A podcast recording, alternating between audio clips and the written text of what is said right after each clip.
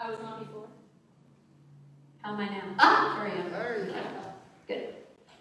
I hate being stuck, so I can't walk around. So, that's who I am. That's who I am. And if that's who I am, that's who you are, because we are one.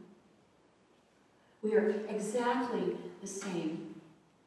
And I titled my sermon this morning, Who Do You Think You Are? Because how many times did you hear that in childhood? Anybody? Yeah. Who do you think you are? And it was meant often as, you know, who do you think you are showing off?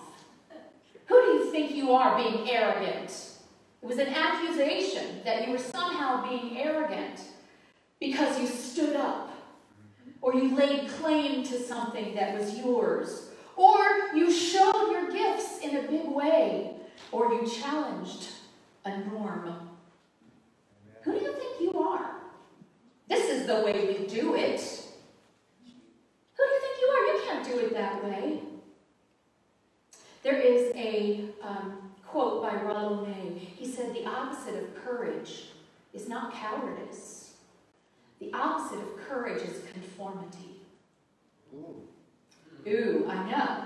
Got me too when I read it. Ooh. So what if you took all the idea of an accusation of being arrogant out of this question and ask yourself, who do you think you are? If you're a good truth student, if you've been and you thought, then what you know is, I am a child of God. I am one with the one love that is. I am powerful beyond measure through Christ who strengthens me, is the way the Apostle Paul would have said it. I am one with all, is the way the Buddha said it.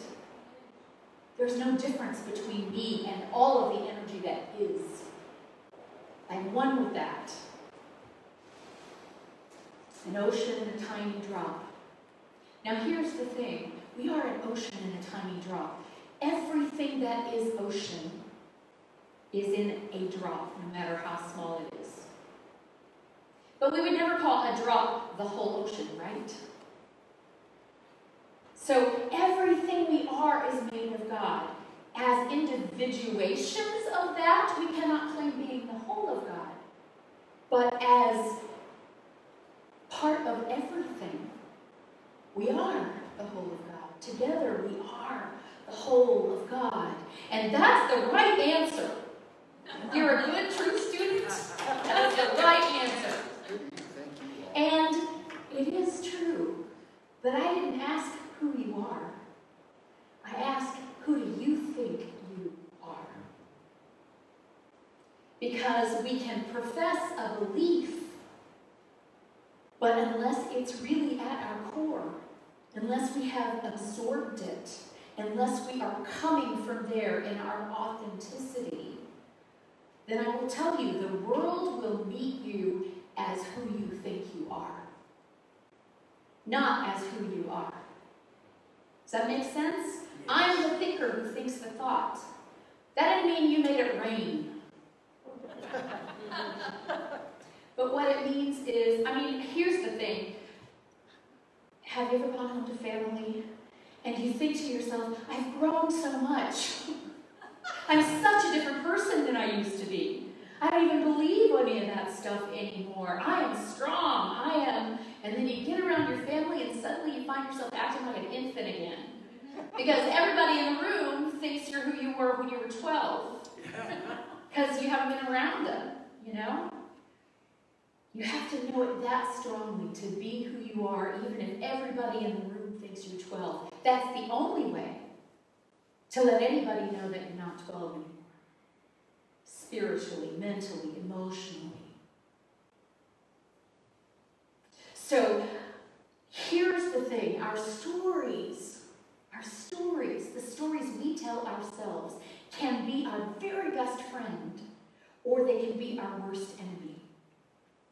So when I ask, who do you think you are, I'm going to ask you, what story are you telling yourself? Are you telling yourself, I'm mediocre, I'm a failure, I'm ugly, I'm not that important, I don't really deserve a lot. If that is your core belief under your affirmation that you're just great, then you will meet the world that way, and the world will meet you that way. So it's very important to spend some time, and y'all, this isn't something that can happen on Sunday morning. You can get an idea on Sunday morning, but then you have to go home and do something about it. Ask yourself, what are the stories I tell myself? What are the stories I tell myself? For years, I told myself the story, I am fat and ugly, and no one wants to look at me or be with me. And guess what? I married someone who absolutely agreed with that. The first time, not this one.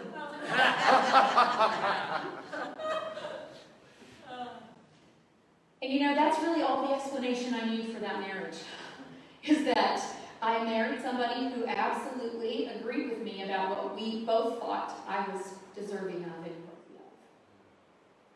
But when I left that marriage, and I had to determine who I actually am, I had to start telling myself a different story.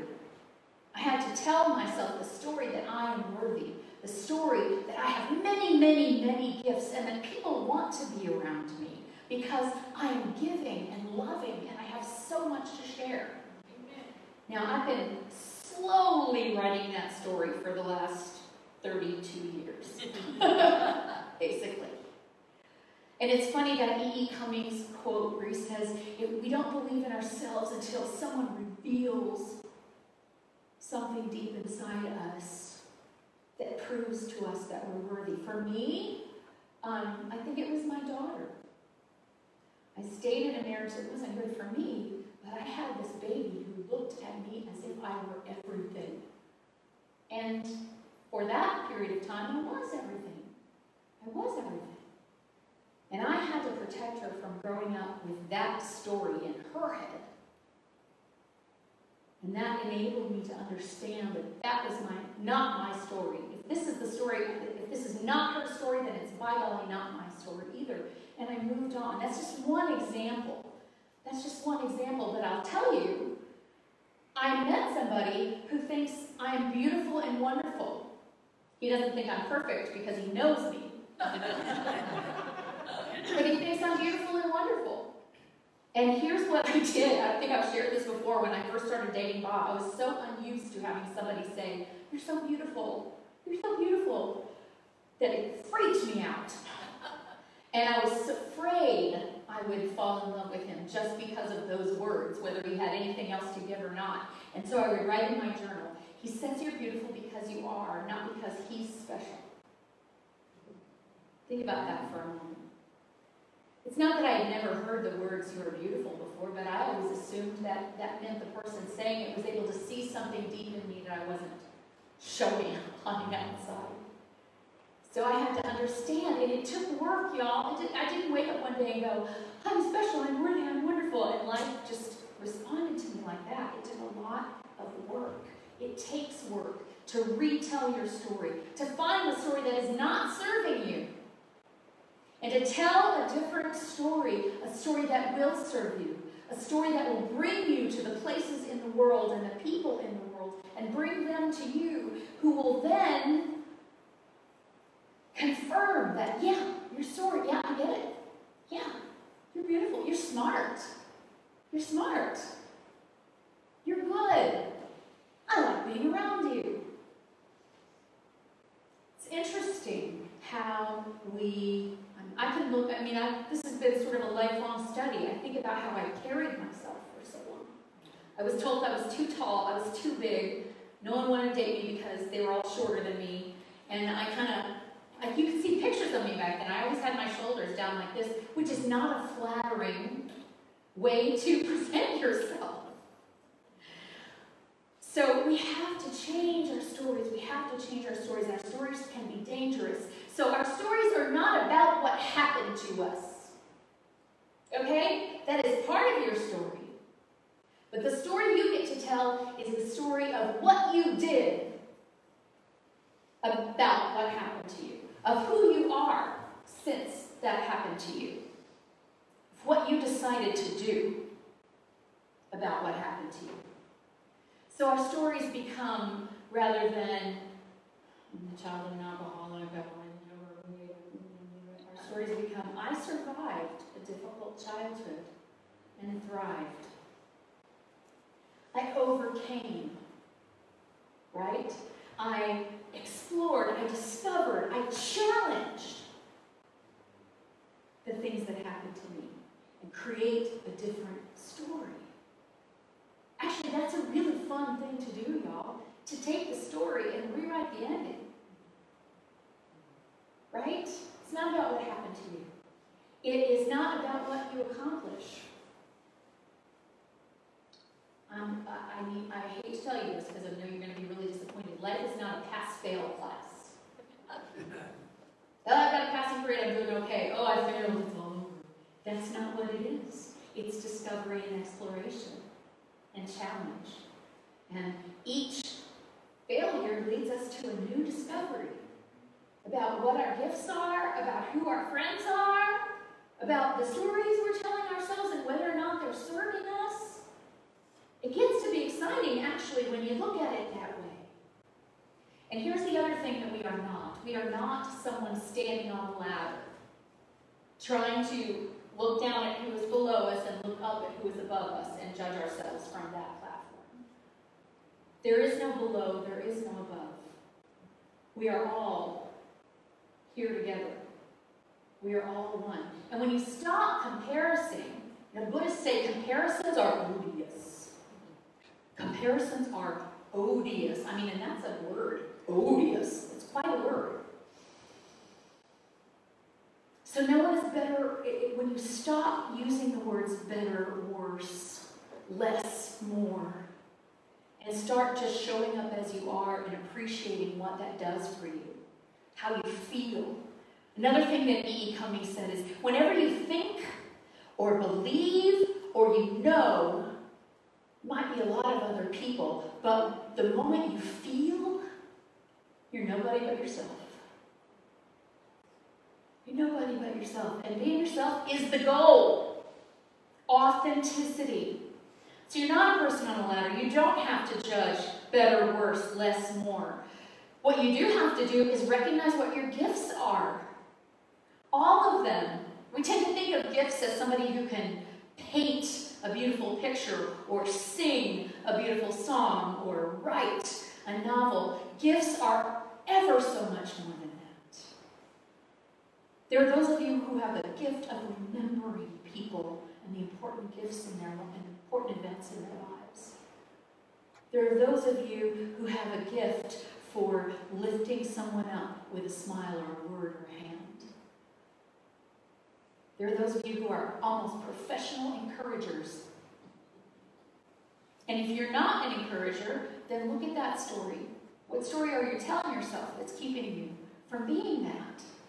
And we all have those gifts to greater and lesser degrees, but we all have gifts. A place where I have a greater gift, you might have a lesser gift, but I promise you, there's something you're doing that I just don't have an iota of talent for. So we all come together and we make this glorious one because of all of our different gifts. And every single gift is an aspect of God.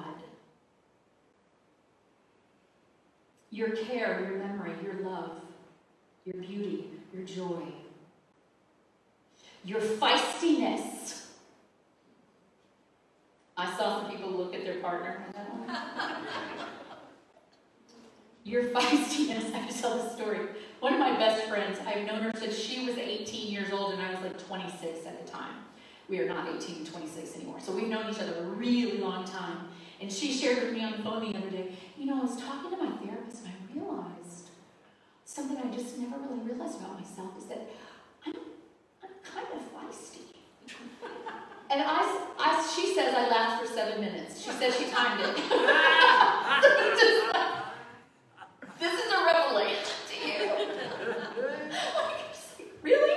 You just found this out? Your therapist didn't tell you? We all have gifts, and it depends on how we use them. It depends on how we use them. You know, if you use your gift of encouragement to get somebody to come snort some more cocaine with you, then that's not a good use of your gift. If you use your gift of encouragement to celebrate someone's recovery, it's a beautiful use of your gift. You get to decide. That's the beauty. That's the beauty. All these songs about who I am are also about choice. They're about choice. You are who you are, but your choices determine who you think you are and how you react to the world. And being your authentic self, which means not taking a poll of who's in the room and trying to decide what the most need from you the most and going to be that, which I can tell you from firsthand experience is a very confusing and exhausting and complicated way to live. Or you can decide who you are. And decide that no matter what you see or hear out here, you're going to take each step as who I am. Take it or leave it. Let the chips fall. For better, for worse. This is who I am. And you know what? People are attracted to that.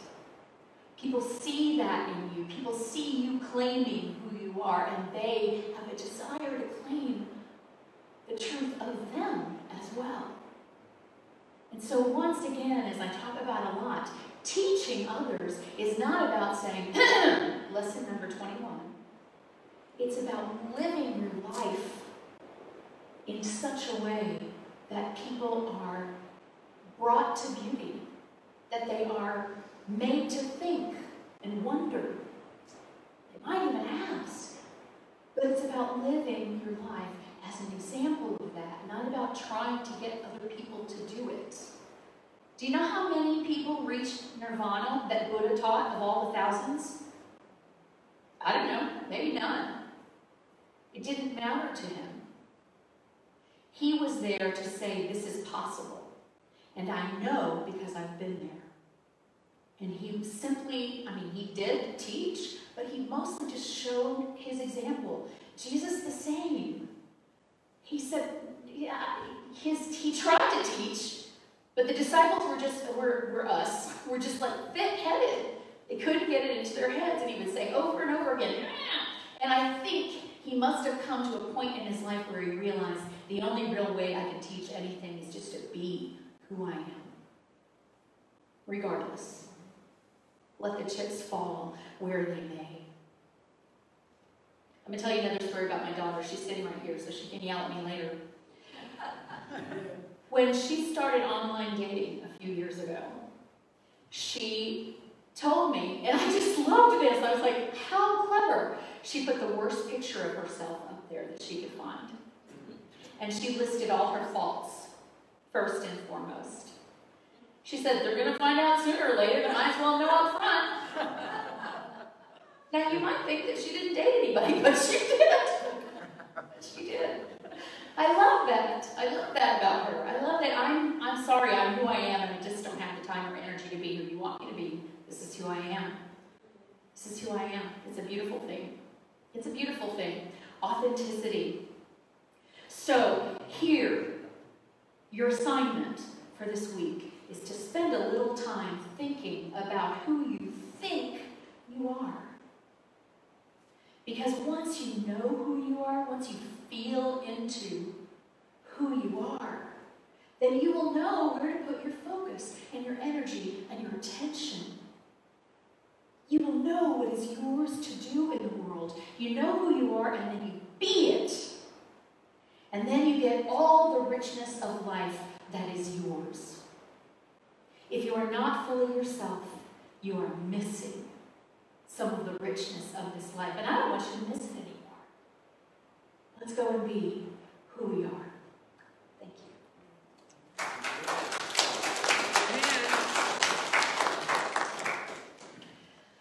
So we're going to take that idea into a short meditation.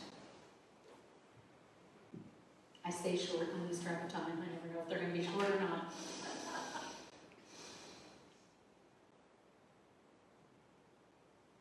Simply just breathe in and be here. Don't try to be anybody but who you are. Yep, that's me. platform, sitting in the seat.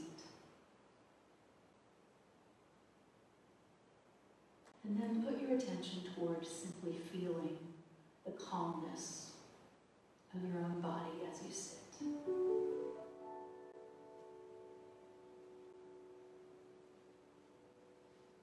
It may mean that you slow and deepen your breaths a little bit. Pay a little more attention to that automatic function.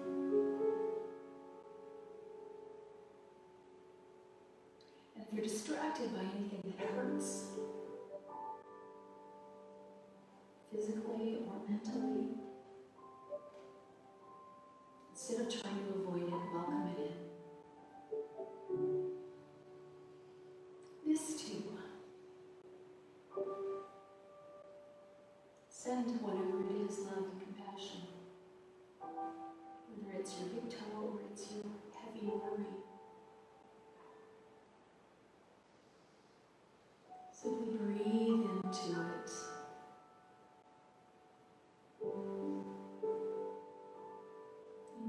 Always say, I love you.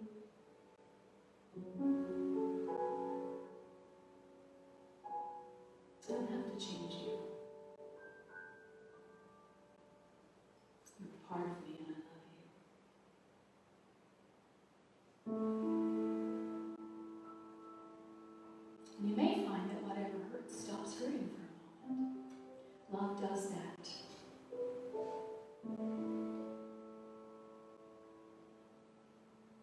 But if it doesn't, just keep sending it love.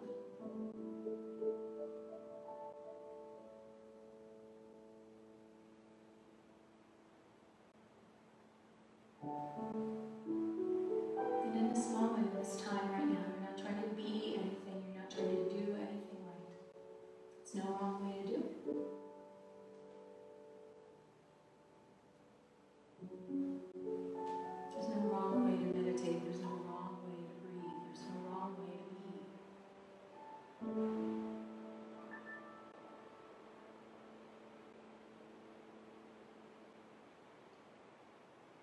There's an opportunity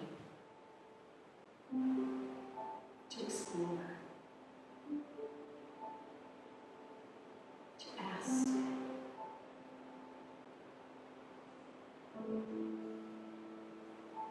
can ask your inner wisdom, what story am I telling myself that might be holding me back?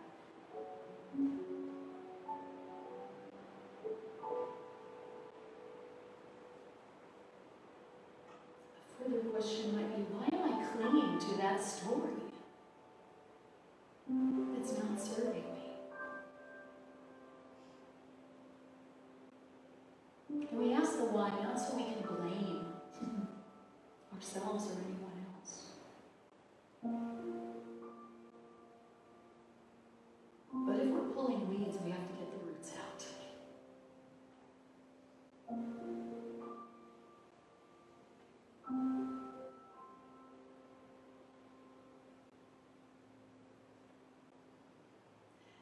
The story is and whatever the why is. And the scheme and the nature of love.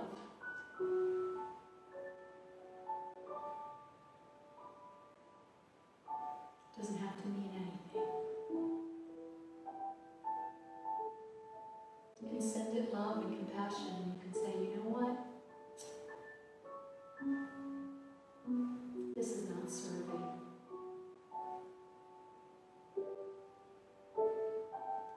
Just love until it changes or goes away.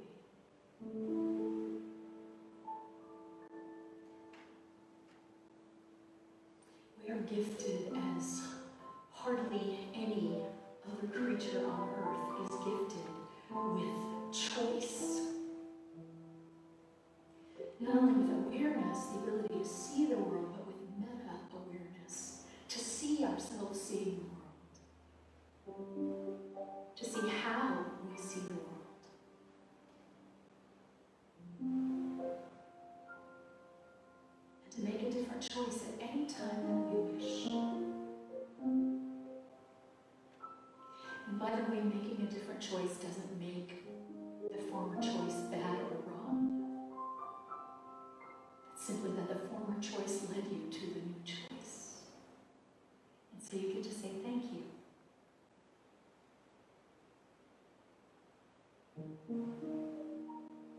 Thank you, and I love you.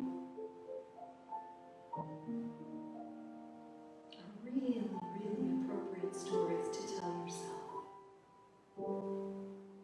I'm grateful, I'm thankful.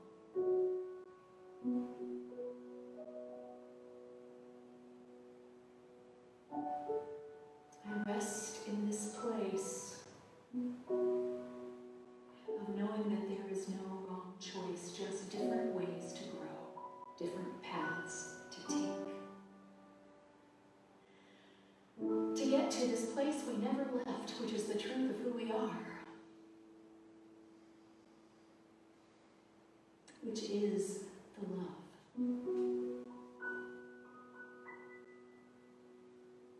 Mm-hmm.